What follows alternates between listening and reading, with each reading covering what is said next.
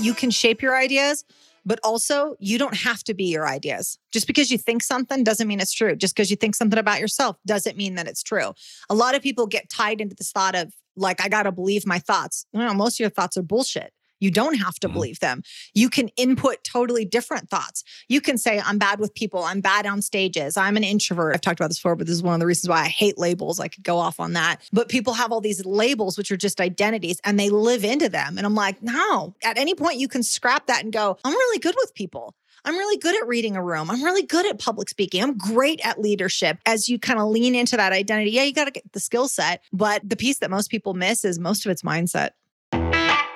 Welcome to Pivot Me, where we give business tips and mental hacks so you can move past your biggest obstacles and live the life you've earned. And now your host, business advisor and performance expert, April Garcia.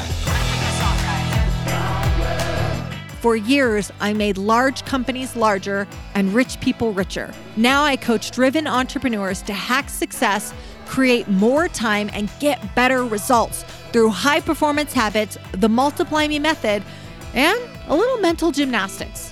On Pivot Me, I talk to thought leaders and experts sharing our successes, our many screw-ups, and how we can all use both to move us to the next level. Join us and learn real, simple steps to pivot you and your business towards the life you've earned. Hey, Pivoter, I hope you are getting after it today. Things are great here. I'm recording this morning, a twenty degree morning in Reno that I'm hoping will eventually become a fifty-five degree day today. We'll see. Though it is still winter, the weather's been a little wacky. So we're in a strange place where we have plans this weekend to go swimming on Saturday and skiing on Sunday. I love the dichotomy. Someone who loves change, this is really scratching that itch for me. At the Pivot Me Academy, we've been hard at work on our latest project. I think I told you a few weeks ago, we're working to relaunch our podcast on our YouTube channel. In fact, the YouTube channel is a great idea, and I executed on it about two years later than I should have. You know, I'm always upfront with you about the things that we knock out of the park and the others that we kind of miss all the signs. So YouTube was one of those obvious choices that I stepped right over. No time to waste. Once we got it on our radar, we dug right in. But it was just such a good reminder. What else have I missed that's right in front of my face? I don't know. Maybe you have something like that. Maybe some great opportunity that could really help you, really help some people, but you haven't set aside the time to do it. You haven't really invested, whether it's time, money, the mental real estate, you just haven't made that a reality yet. And see, the truth is you can't do all the things at once. And working with business owners every day, I am very aware of how we tend to get this diluted priorities, right? Like we're chasing two rabbits, catch none. Well, I'm always reevaluating, is this another rabbit that I'm chasing or is this the one to go after? It's tough to know what needs to make it to front and center and what needs to be left on the cutting room floor. But just in case there's something that keeps nipping at your heels, maybe take a second to revisit it because I dropped this in the parking lot a little too long. So YouTube, we're relaunching it. Actually, I'm not supposed to really like let you know, but I'm going to do it anyhow. If you go to YouTube and type in April Garcia Pivot Me, it will already pop up. So we haven't done the official launch yet, but you could get a sneak peek already. You're going to see several interviews that you've heard on the show. You're going to see me talking to the actual guests. We've got Sharon Lechter on. We've got Cameron Herold. Jay Abraham will soon be up. And you can actually watch the video of us talking. And I'm pumped for this big launch. I wanted to let you know behind the scenes. Yeah, so it's just a good reminder. It was just a good reminder for all of us is like, uh-huh, is there something I should be looking at that I'm not? One question I ask a good friend of mine, we do, we kind of coach each other on our businesses. And we often ask the question, what am I missing? What am I overlooking? What am I too close to that I can't see clearly anymore? Well, this is one of the things for me. We've all got something like that. So let's switch gears. Let's get to our topic today. So today we're doing something a little bit different. I was recently featured on the three sixty-five Driven podcast hosted by Tony Whatley. It's episode two thirty-five. Go check it out on his podcast. We're going to have the link in the show notes as well. But I wanted to bring some of the gems from the show immediately to you. We talked a lot of great things in the full interview. Tony asked me about being a rebellious teen. We discussed how you can't believe everything that you think, particularly about yourself. We actually discussed the design versus default peer group, the idea that I fleshed out about being very aware of the people that you're bringing into your peer group and how they can normalize success in your future goals. And here today, we're going to drop right into that conversation, just some of the highlights. So definitely check out three sixty-five Driven episode two thirty-five. It is titled Protecting Your Mental Real Estate, but let's bring you some of the highlights right now. Here we go. So give us a backstory on who April Garcia is, and were you always this way, or were you the adventurous type? Yeah. Oh, good question. So actually I was interviewed on my podcast, the hundredth episode, and that's what people wanted to know is, was I always this way? In short, yes. Though when you're younger, it manifests itself in less positive ways, we will say. So I was always very adventurous. I'm a big outdoors buff, loved everything, hiking, rock climbing. You could put me in the Sierras, drop me off and come get me in a few days later with a backpack and a buck knife and I was fine. So yes, always very adventurous. When I was younger, I was a punk kid. Was in a band, wasn't very good. If you imagine like knee-high combat boots, the white face, the black lipstick, the shaved head with the black bangs in the face, you get the idea. Definitely a huge chip on my shoulder. Had tough hits when I was growing up. Wasn't sure how to necessarily handle those. And so then I just became a troubled teen. In fact, I tell the story now that in my high school, I was voted least likely to succeed, which was a pretty funny thing at my reunion when everyone's like, wait, you're her? Yeah, I was definitely headed to prison or the grave pretty young. Never thought I'd make it to eighteen. And then when I made it there, I was like, well, I'm certainly not going to make it to twenty. But then I changed my life around literally at eighteen and have lived a very different life since then. So quick answer is always uh, adventurous. Didn't have a good outlet. Now I got really good, healthy outlets. I went off to university. I studied sciences. My degrees in biology and chemistry. I was a scientist first, love Loved, loved, loved it. Wanted to be a doctor. But what happened was I worked in the sciences during the day, and at night I was a real estate investor. So I bought my first piece of real estate when I was twenty. As the story goes, I purchased my first piece of real estate before I could legally buy a beer. Didn't know what I was doing. I went in with a copy of Rich Dad, Poor Dad way back in the day, right? And I was like, I was wearing overalls. I had a blue pixie cut. I walked into the title company and the lady thought I was in the wrong place. She's like, um, honey, I think you're supposed to be next door. I was like, no, no, I'm buying a house. And that's a crazy story. Happy to get into it. But thirteen roommates later, and a fire and two suicide attempts in that house, I bought my next piece of real estate. But what happened is I was kind of in the sciences during the day or the medical field during the day and an investor at night. And finally, one day, me and my then boyfriend turned husband, we kind of said, should we still be doing this? Or should we have jobs that facilitate our growth? We Rochambeau'd and I went into real estate finance and he became a real estate agent. We since then switched multiple iterations, but worked in the corporate space for a long time. Climbed the corporate ladder real fast. I'm super ambitious. I'm super hardworking and was rewarded for that. But eventually my entrepreneur tendencies, I always had side businesses and finally they had to step in the front seat and go, you know what, we're taking over. But first had a long corporate career, which has been amazing. I worked with a lot of heavy hitters. I worked with a lot of billion dollar businesses. I learned all the best practices on that, while also running side businesses and being a real estate investor and having multiple properties. And I was my own property manager. My Oh, that's a mess. If you've ever done that, it's a lot. I learned a lot and it's incredibly valuable. So I just laid a lot out there, Tony, including not talking about travel at all. So which part of that do you want me to expand on? I want to go back to the, the pivotal age of eighteen, because you said that you're voted least likely to succeed and you had a troubled youth. You were kind of rebellious. Sounds like you were one of the members of the band Kiss, the way you described yourself to me with the white face and the tall boots and the black and angry. Yeah. So how does someone go from least likely to succeed and angry about things to making a pivot, especially at an early age, at eighteen, you got some kind of awareness that I needed to change. Was there something that caused that, or what was that? You know, it was a couple of things. I've been asked that a lot, not so much on podcasts, but just people that knew me, my aunt who kind of saw that progression. And she's like, what happened? Like, there's just the switch that came on at eighteen. Back then, what I would have told you is that I knew I would go to jail for what I was doing versus when you're young, you're just going to juvie. My parents had put me in this, like, it wasn't scared straight, but like, took me down a juvenile and never shared this on a podcast. Had a judge talk to me and try to scare me, but I had such a chip on my shoulder that I just, man, I gave him so much lip. I was just such a snot. You know, it's a combination of going, okay, now it's the big leagues. The repercussions are real. The other thing, Tony, is that if I had to go back, what I wanted most back then was freedom. When I realized I was going to get that at eighteen, that the life that I'd lived up until that point didn't need to be the life I was about to live. That's when everything changed. Honestly, when I was in high school, I was probably sixteen and I took a college course while I was still in high school. And, and now that's more common. Back then that didn't happen. And I was in an abnormal psychology class with all college kids and I'm sixteen. And again, I looked the way that I looked, my little goth punk kid. And the instructor was amazing. And he pulled me aside and he talked to me and engaged me. And I, I was always a big reader, a huge voracious reader. So even though I was a misfit at school, I always read a ton. And I was articulate and well thought out and this and that. He's kind of like looking at me and then looking at the things I said. And he's like, "You're really smart. You belong here. You don't belong there."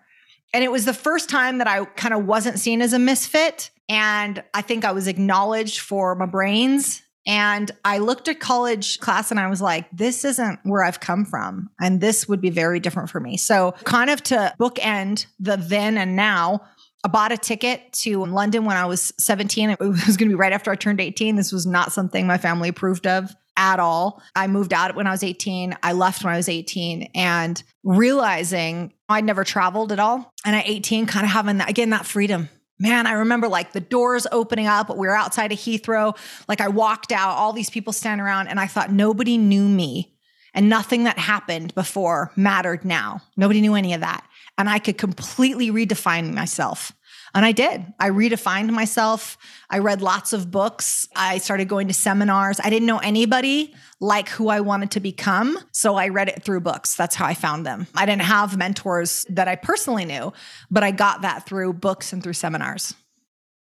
We become exactly what our ideas about ourselves are, and that you have complete control over every idea and thought that you have, which evolves into becoming who you become. And we have control of that. Nobody else has that. It, it kind of really goes internal. It does. And the other thing is that you can shape your ideas, but also you don't have to be your ideas. Just because you think something doesn't mean it's true. Just because you think something about yourself doesn't mean that it's true. A lot of people get tied into this thought of like, I got to believe my thoughts. No, most of your thoughts are bullshit. You don't have to believe them. You can input totally different thoughts. You can say, I'm bad with people. I'm bad on stages. I'm an introvert. I don't know if you and I have talked about this before, but this is one of the reasons why I hate labels. I could go off on that. But people have all these labels, which are just identities, and they live into them. And I'm like, no, at any point you can scrap that and go, I'm really good with people. I'm really good at reading a room. I'm really good at public speaking. I'm great at leadership. And as you kind of lean into that identity, yeah, you got to get the skill set. But the piece that most people miss is most of it's mindset. Big time. I mean, even my book, the first two chapters are mindset. That's the foundation for everything. I mean, that's something that you and I both love to talk about, and self-limiting beliefs and things like that. It's unfortunate so many people are held back from their potential or even close to their potential because they hold on to, like you said, the old versions of themselves. They surround themselves with people who talk about remember when instead of imagine when. Yep. People that peaked in high school that surround them and kind of written their own lives off. So they kind of try to write you off your own dreams. I mean, we see this kind of stuff all the time. As we grow, the people that are around us, and sometimes people that know us the most, they get a little threatened, right? And they may not even realize that's what they're doing.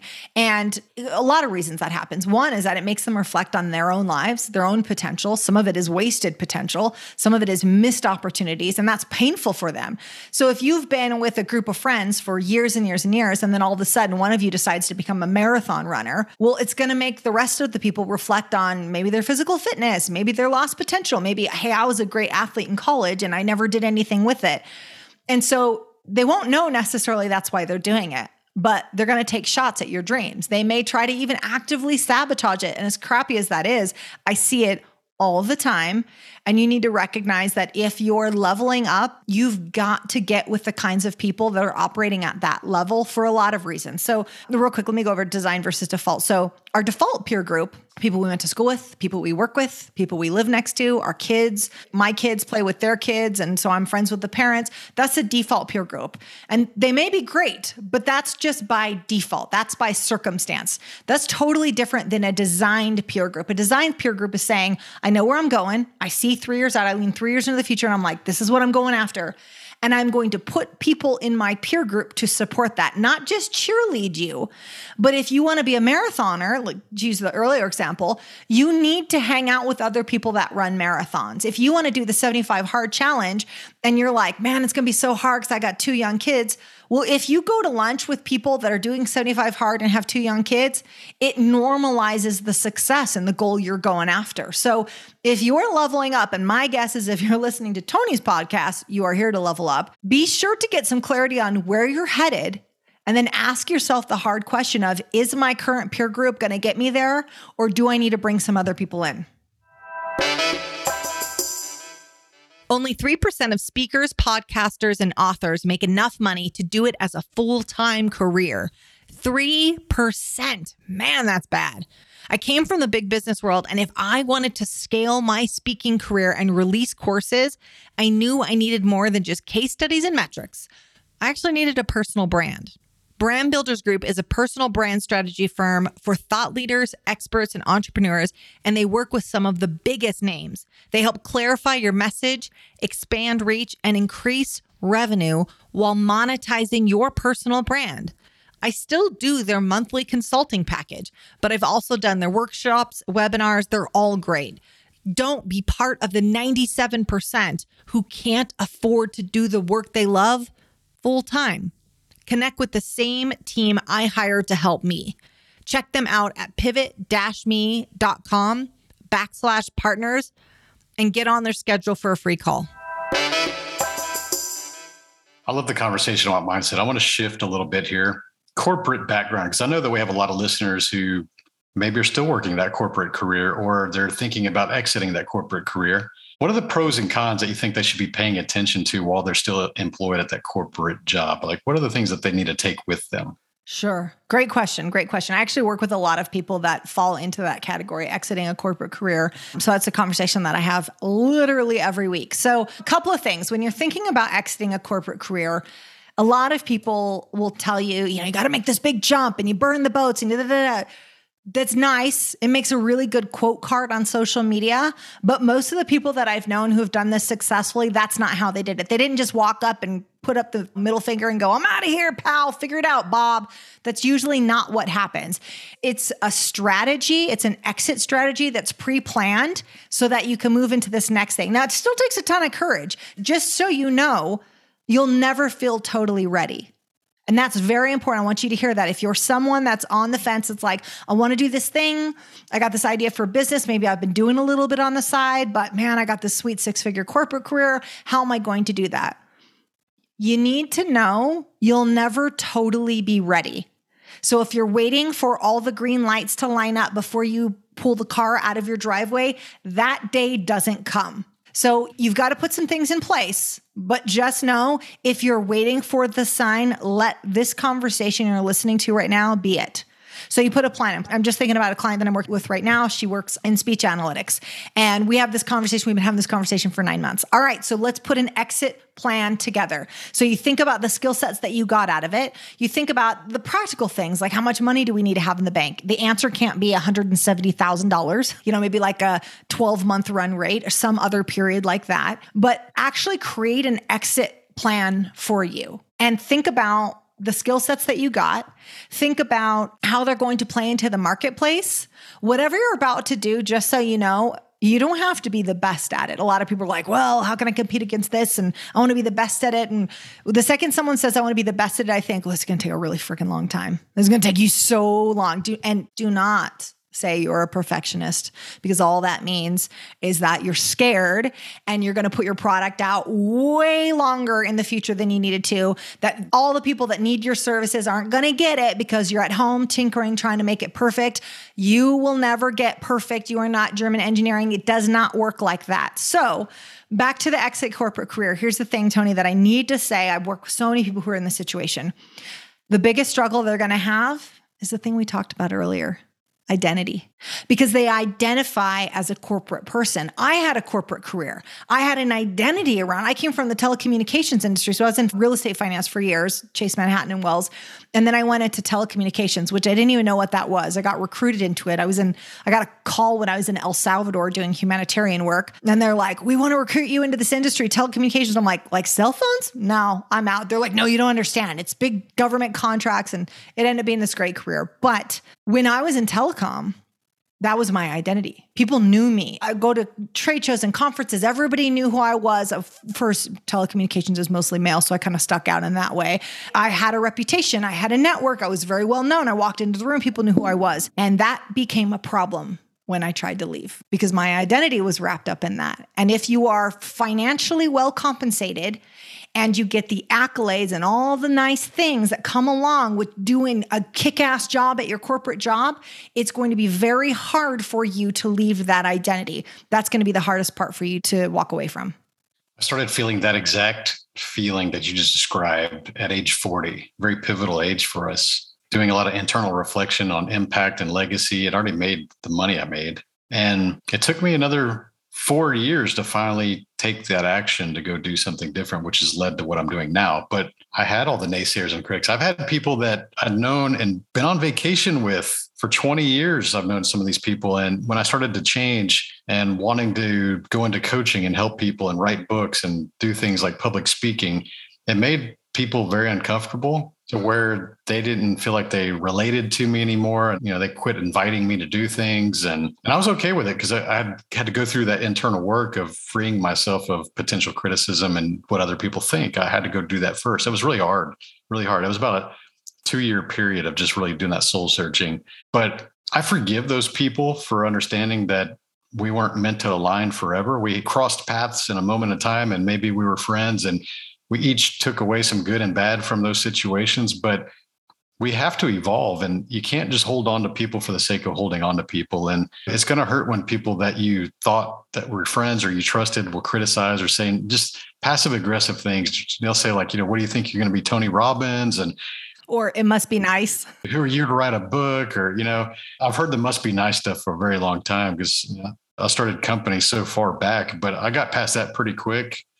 But the personal dings of, you know, them doubting you when you're writing a book and you say, I'm, I'm going to go try to do a bestseller push. I'm going to hire these coaches. And they're like, well, who would buy your book? Why would they want to read your book and stuff like that? You know, and guys, I've sold thousands of copies of my book. It hit number one in small business category. I mean, it really showed them. And even then, even after it achieved that, some of these people were still trying to be naysayers, like, well, you just got lucky, or you probably bought your own copies of your book. I mean, just the hateful things that people think of, you know? So, yeah. And here's the thing. Everything they said, Tony, about you wasn't about you. It's one hundred percent about them. When they open their mouth and they start saying things like that, if you're listening now, because there are people in your life that are going to do that, you need to know that when they open their mouth and the words come out, it is a reflection of their own insecurities. Here's the thing. If this is a trusted advisor, someone close to you, listen to what they have to say. Don't immediately go, well, you're full of shit. I'm not going to listen to you.